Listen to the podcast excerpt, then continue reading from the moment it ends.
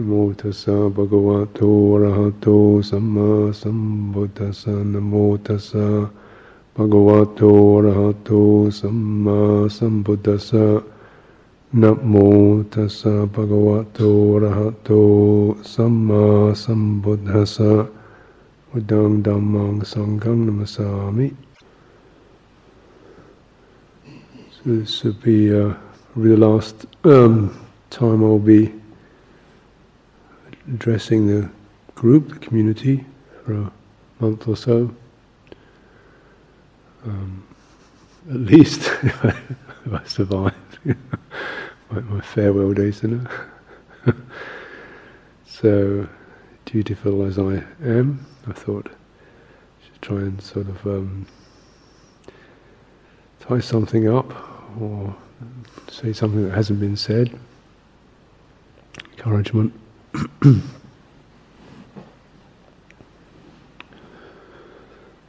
I really uh, thought I would have felt a movement towards uh, faith, experience of faith, which is um, pretty pretty uh, strongly um, configured element in the in the teachings of the Buddha.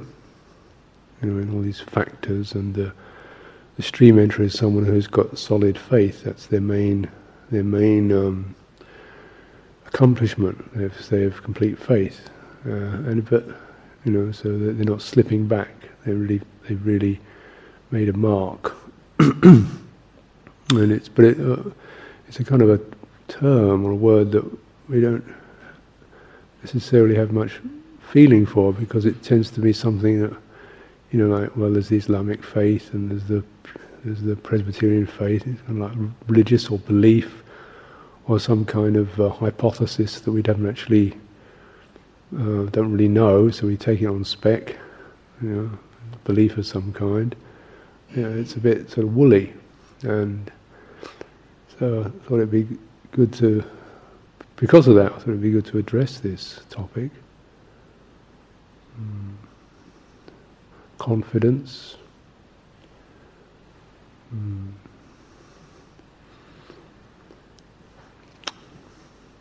It's said that of the the three um, fundamentally three ways or three ways in which one realizes stream entry.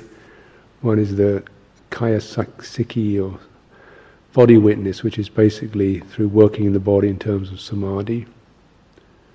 Then one, say, one touches with one, one's in one's body the realizations, the fruits of the practice. You get a, certainly a, um, a somatic or a steadying or radiance, a suffusive quality that's very clearly telling you, hey, this is something out of what you where you've been. You know, this is not another thought, it's not another emotion, it's not another, it's something different.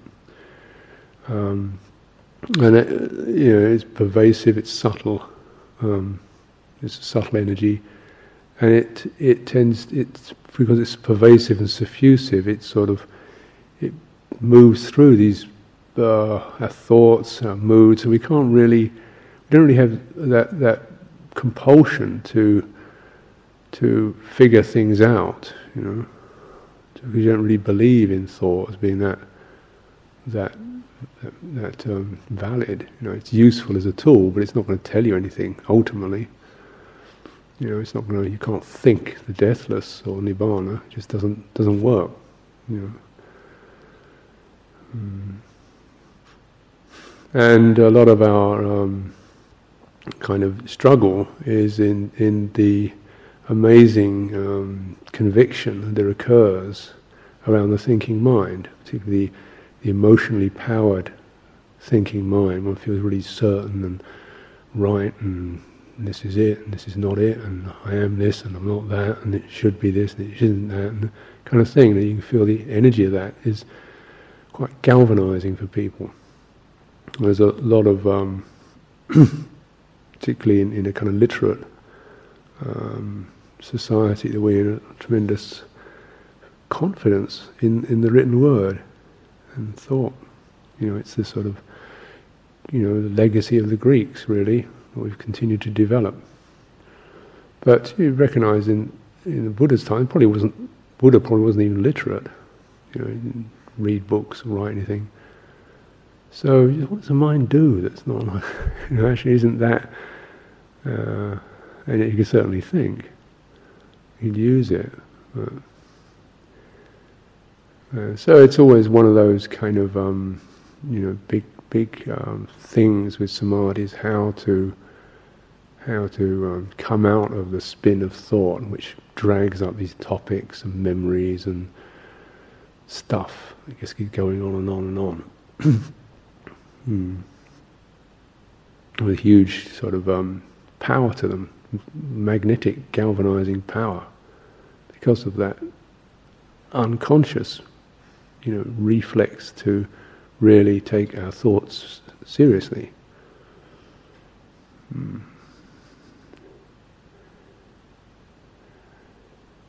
So with samadhi, one of the things you actually begin to experience a kind of a, a reality. it's not an ultimate reality by any means, but it's a it's a subtle energy field. Mm, that's so it gives you some vantage on the gross forms such as thoughts, sensations. You know, you know it's, it's kind of clunky stuff. Feel much finer and subtler and more happy and you know in, in this other realm.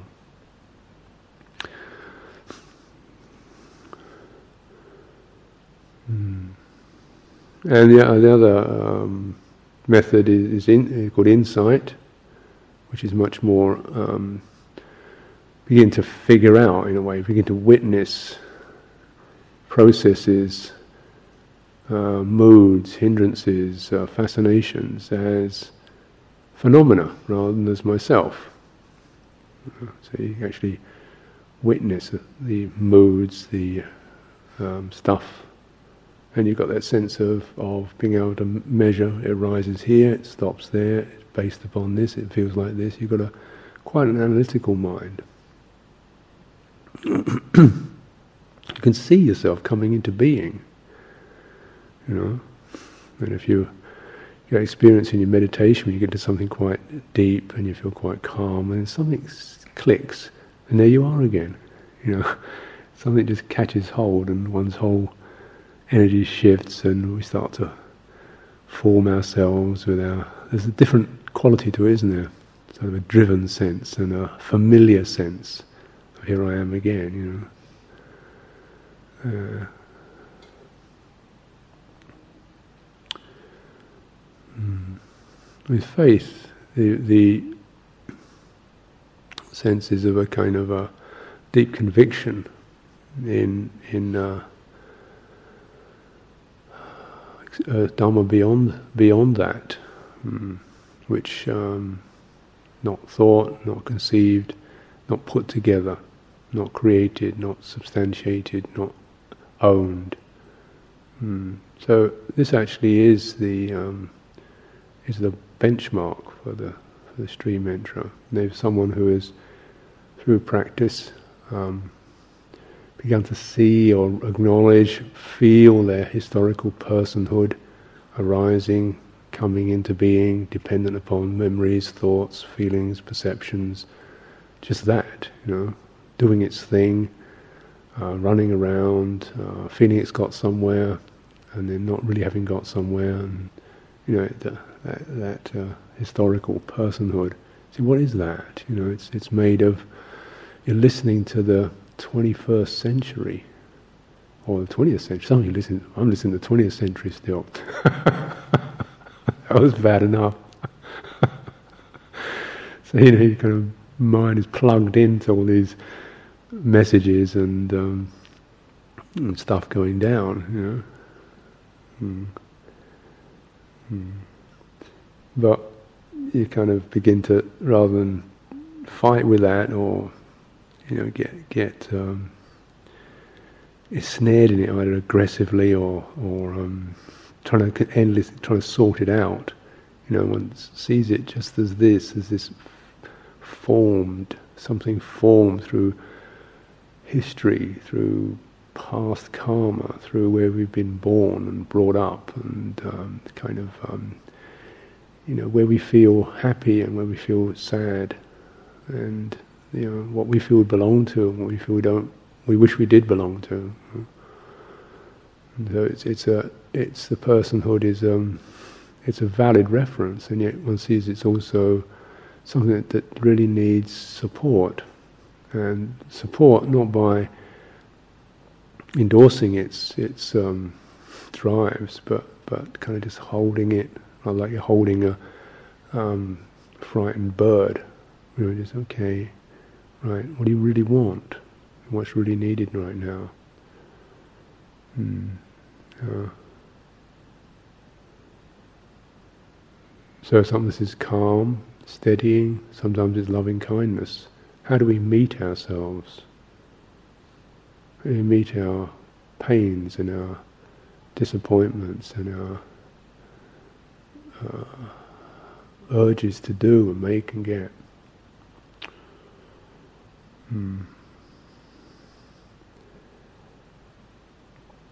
But everything is unfinished, isn't it? you, know, you look out. This this monastery is always you know, unfinished. You have this um, outside, you see in the cloister these just these beams of wood just pointing out into space. we haven't actually finished the cloister. I walk past that, and you, I don't have any any urge to finish it. just I just like the sense of it can be unfinished, and you know, I've done my bit, and somebody else can finish it or not finish it or fall down or whatever. Uh, you know, that uh, it's always like this, isn't it? Everything is in a process of becoming something else, but never actually finally having settled, solved, completed. You know, we'd, we'd all like it to be, but it doesn't happen on that plane of becoming. Becoming is always that something coming into being, something forming, and um, making you know coming into shape, and then it's always there's a there's a it carries with it a kind of a hook to keep going on that, you know, making more of it, developing it. And, uh, you know, it occurs in all levels. Hmm.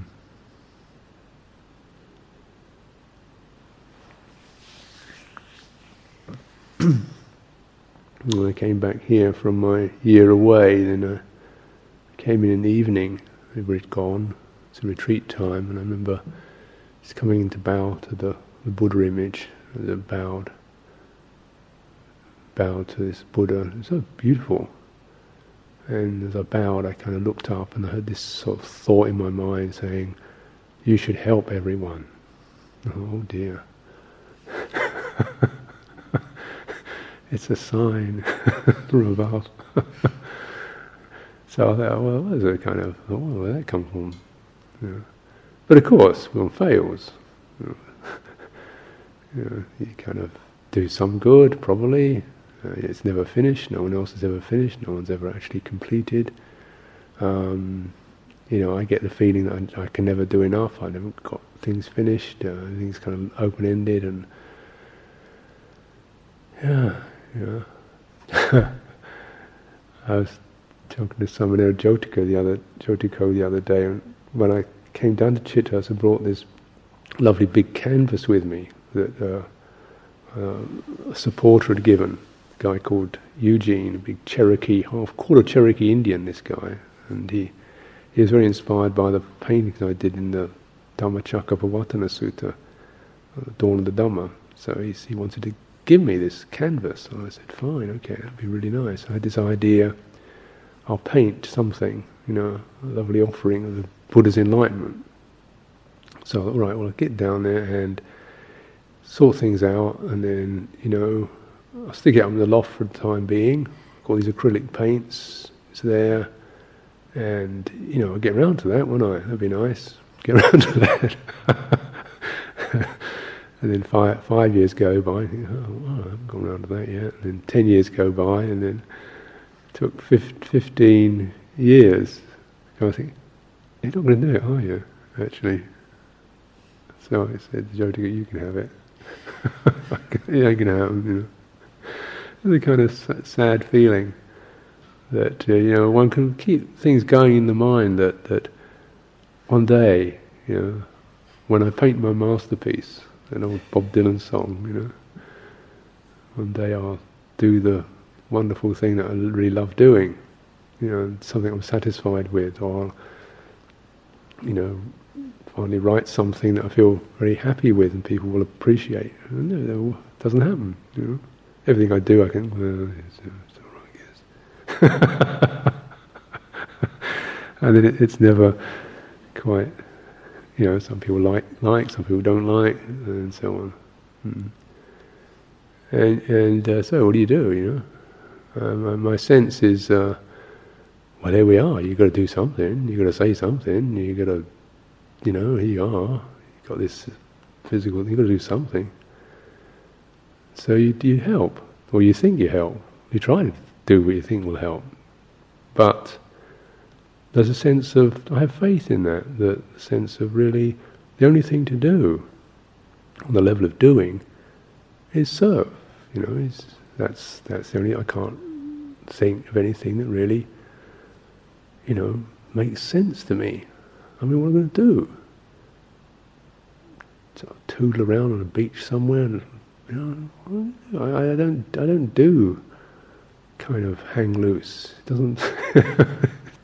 you know, I can do it as a special practice. You know, fifteen minutes or so. Right, okay. 20 minutes. I can't do weeks of it. Some people actually do weeks of it. I can't do it. Just feel restless and I was frustrated. You son, give me, God damn it, give me some work. Something meaningful. That's the way it is. Yeah. So someone like myself, a lot of the kind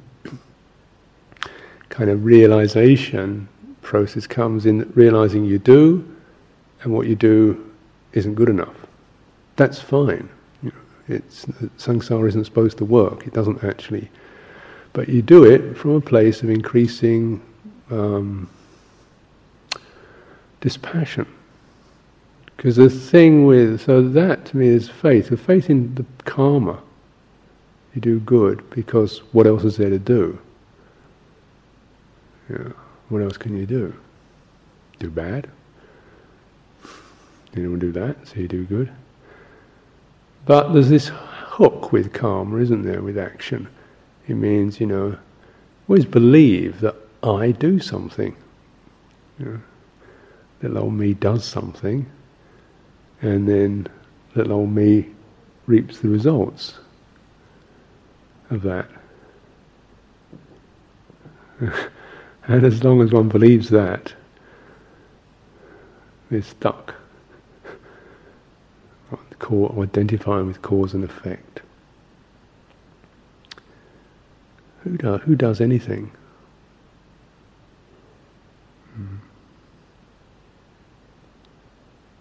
And that kind of wish comes along with it that it'd be nice if it, you know, other people were happy or acknowledged it, or I don't, really want to be famous, but it's nice to have a kind of warm glow of you did good. And you, you, can do that. It's it's uh, you're missing the point. Mm. Just purify. Service is an act of purification. And uh, it, you know, and to know once you be, once beings know that work never finishes, it never concludes. Then I think I feel myself going kind of less, a little bit less gung ho into it. You know, even the you know the Buddha saying Tathagatas can't enlighten anybody. Just point to those who you know can pick it up, and some people you know can pick it up, some people don't, or some people pick it up later. Some people manage to get these some realizations without a Buddha. You know, they don't actually need a Buddha. So, you know, it's kind of a sense of the Buddha who spent you know all his life of you know, some 50 years on the road, tramping around India in the heat, just uh, giving teachings to anyone who wished it, right to his last dying breath. You know, dragged himself to his sal tree so that he could say, "Please ask any questions." and yet, it's like so, you know, there it is. And as soon as he was, as soon as he was dead, somebody says, "Oh, thank goodness we got rid of him." you know, he always told us what we couldn't do.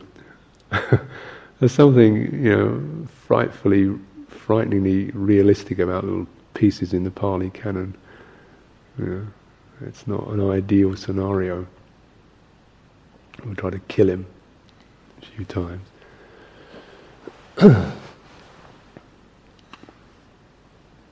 but it's this of what we all, you know, understand. I'm sure is that this very sense of self is what hooks us to different planes of becoming. Mm. So, becoming, you know, the uh, coarse level, uh, animal level, fine material form. You know, the, the, that's the whole cosmology. You know, from the refined jhana states down to the ghastly hell realms. It's all bound in the world of becoming. Everywhere in that, people make a hold. Um, consciousness is like a seed, and it plants itself in these planes of becoming, and it grows there. And um, you know, our practice really is to is can this consciousness lose its seed? You know, it's a so even in the world of becoming of bodies and forms and thoughts and actions and you know high and low, there isn't this nagging seed of self. then you can kind of really kind of make that uh, a meditation practice. See if when you, if your mind acquires a kind of lucidity or the degree to which it does, see where the hook starts to occur. Mm, what I am, what I will be, uh, what I want to be in the future, what I dread being in the future. You know, the whole kind of um, dimension. Uh, where is that? But really, really convincing, isn't it? We don't know anything else. You, can't, you don't get beyond becoming. You don't get beyond becoming. But um,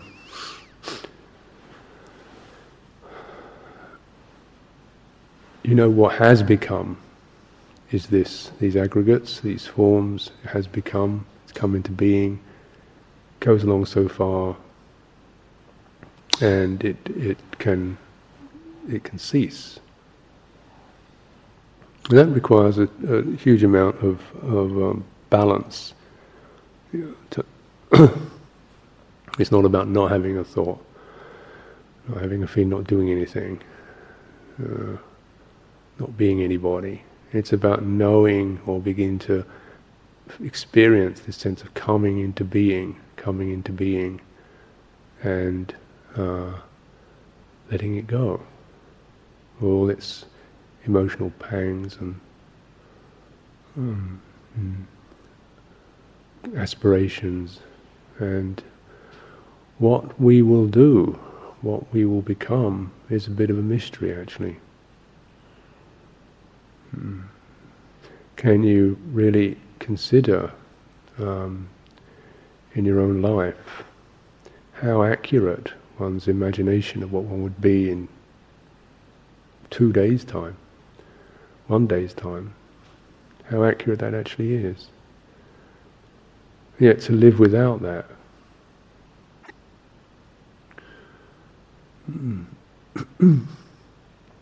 faith has a, an object, a basis. It's, it's a Buddha Dharma Sangha is the way it's expressed. Faith in conviction in the qualities of karma, in ethical, the validity of ethical action. you know, one is convinced one is convinced of that, one is not questioning that.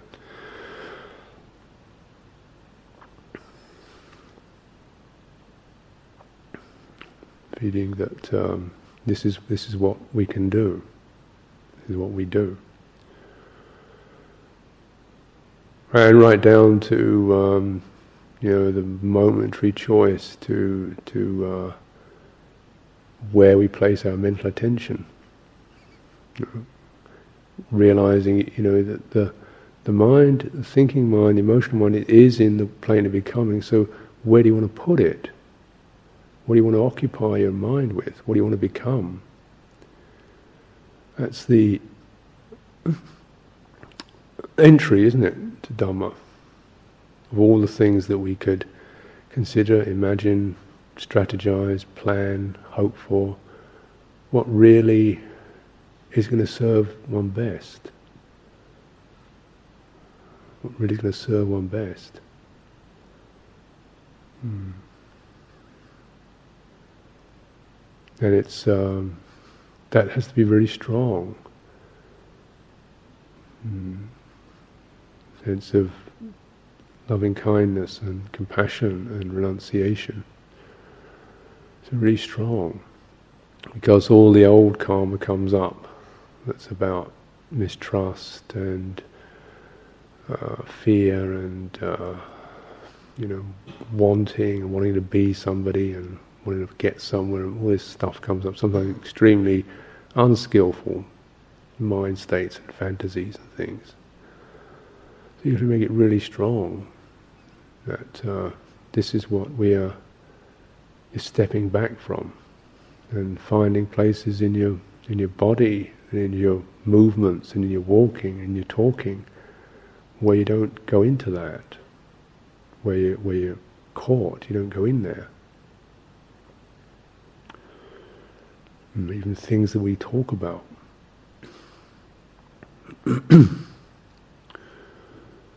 so it is quite a, a a full on commitment. Yeah. I see sometimes my mind goes into complaining. I think, you know, it's all real and true, and so just, you know, what is so attractive about that place? Why do I go there? Just enough you know. You didn't get what you want.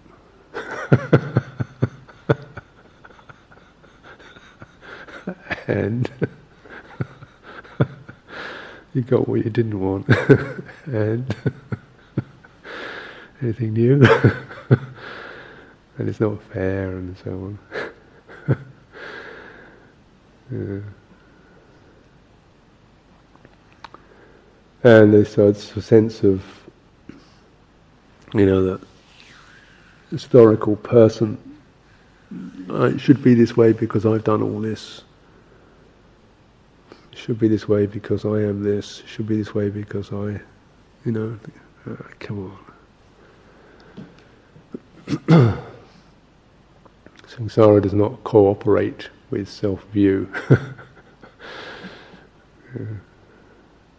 which is okay, you know. Really, um, it's uh,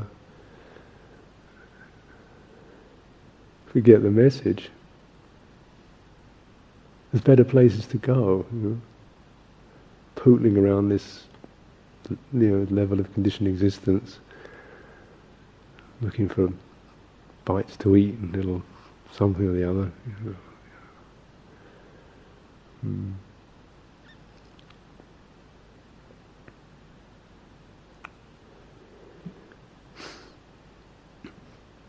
meditation practice, yeah.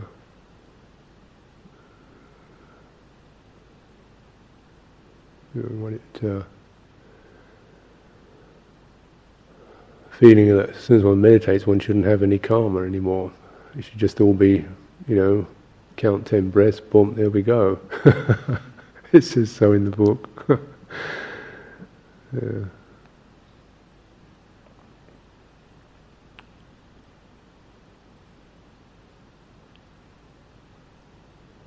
a real um, persistence requires that uh, faith in karma, in skillful actions of the mind, the heart, you know. So when things are going bad, I don't feel so good, can I be a refuge to myself?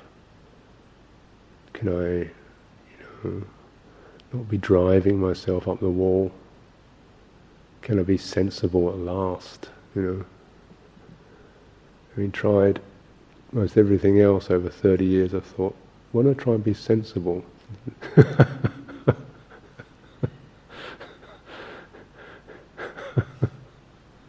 I think it's going to take some doing.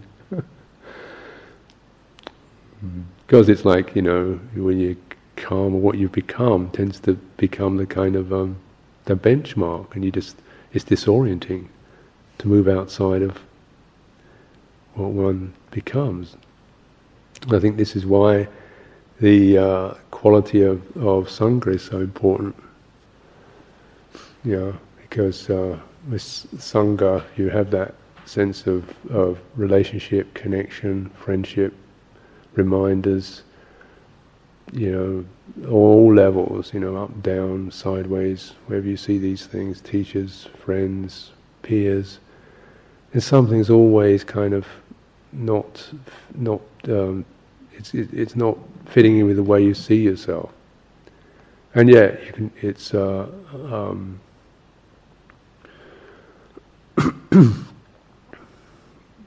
it's a vehicle we see as um, a place of trust. The worst thing that uh, can ever occur, really, in Sangha is schisms and uh, disputes and verbal daggers. You know, because somehow there has to be.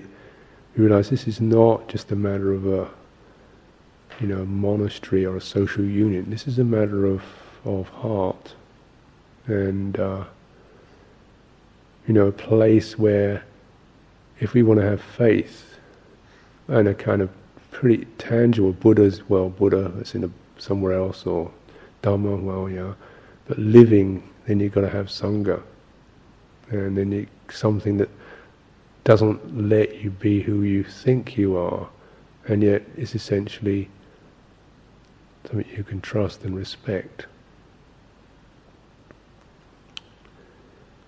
And of course, unfortunately, you know, history of monasticism often misses this point over, as it does in all religions. You know, people lose Sangha's refuge, and Sangha becomes a kind of, you know, territory or ownership or, you know, views, sects, nikayas, and so on, and doesn't actually misses it really the ability to respect and to the sila and to live the sila and to respect that which is good in others. Come from that place, you know. Then whatever views we have, disagreement over views, which is natural, there's basically the sense of, yeah, but I respect your, I respect your, you're trying to figure things out. I respect, you know, where you're coming from. Mm. Yeah.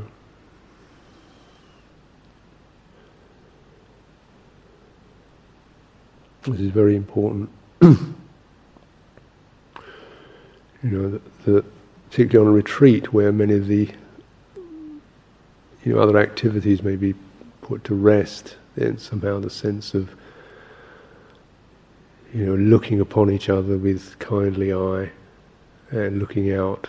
The tendency can be for meditators is to almost lose the fact there's anybody else there, you know. You go in some very internal, you know. you know, stuck in here with all this is the important stuff, you know. You know, so it gets to be an imbalance because we do actually have exteriors, and they do affect each other, and uh, we can um, serve yeah, in the most simple way, just by the kindly demeanor and the quietness and the patience and the spaciousness and the encouragement and the laughter and the, you know, whatever, when we're being real.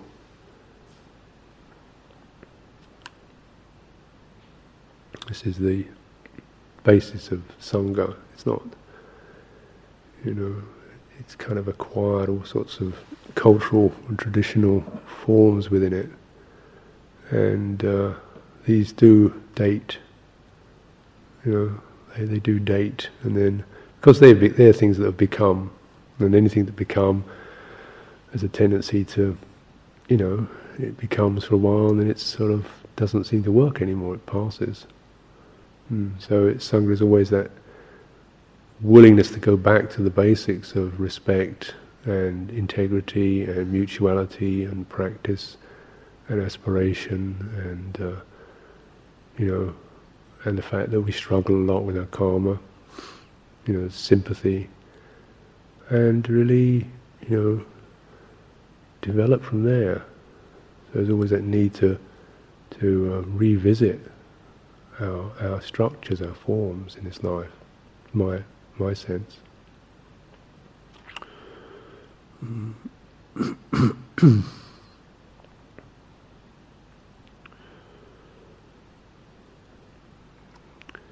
and uh, but then, of course, that means, you know, it's an act of faith, isn't it?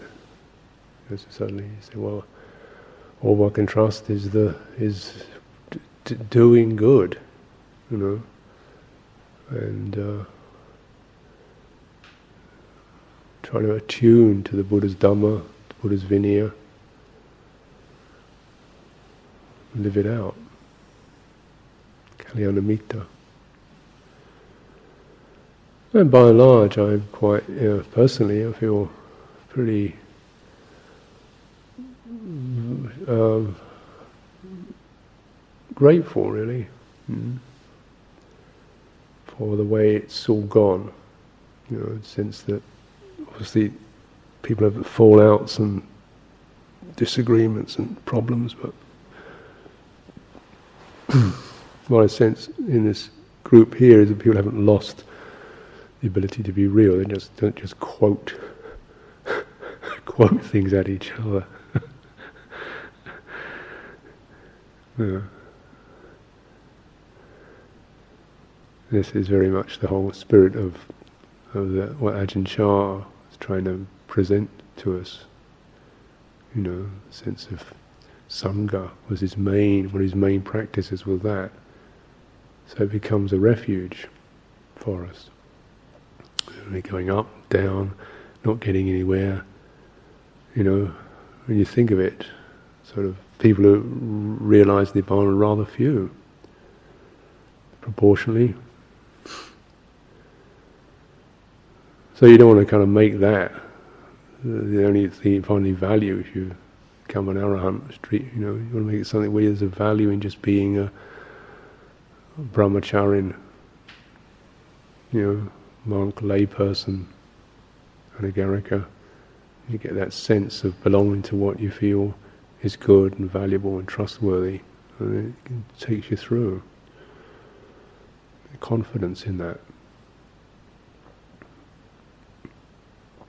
and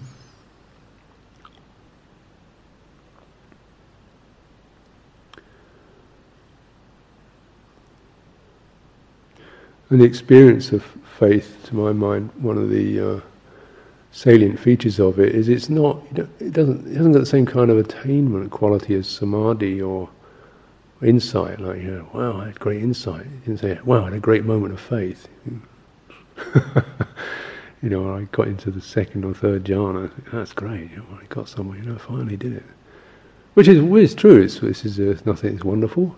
But you know how the hook grabs hold of those things. And most of most of the time, it's well, I haven't got it. You know, let you be honest about it. But then with faith, there isn't some confidence. It's not really somebody. Who, you know, you don't really have it in the same way. You gradually you know, you exercise it by the sense of commitment and service and offering and beginning again every day, you know, beginning again every moment, forgiving, forgiving yourself, forgiving everyone else, just beginning again, you know, and it's that that keeps clearing all these things we feel we are or have become or haven't become or should become or whatever. You know, it's a moment at a time, life of faith. What can you do right now, you know? So well, maybe I can just kind of sit upright, watch my breathing, or you know. Today I wasn't feeling very well. Some kind of fever and shivering and throat. You know. It's kind of good actually because it makes me a bit more peaceful. I don't have so much energy. so I just to basically lie there, all wrapped up, my little hoodie on, my beanie, my woolly hat, my best Uposatha hat. I have a hat I wear on Uposatha days, my Sunday best, my possum and mohair hat. Just lie there kind of shivering and hot at the same time, just in this kind of woozy state. The feeling of this is, you know, this is all you can do right now, isn't it? You can't, you know, you can't think straight really, do anything. There's something quite, I found it quite um, helpful. The doer, you know, a, a serious, committed meditator, the you know, you say, well, I guess the world is going on the way it's going on, and right now nobody's doing me any harm, and may I be well. Kind of nice.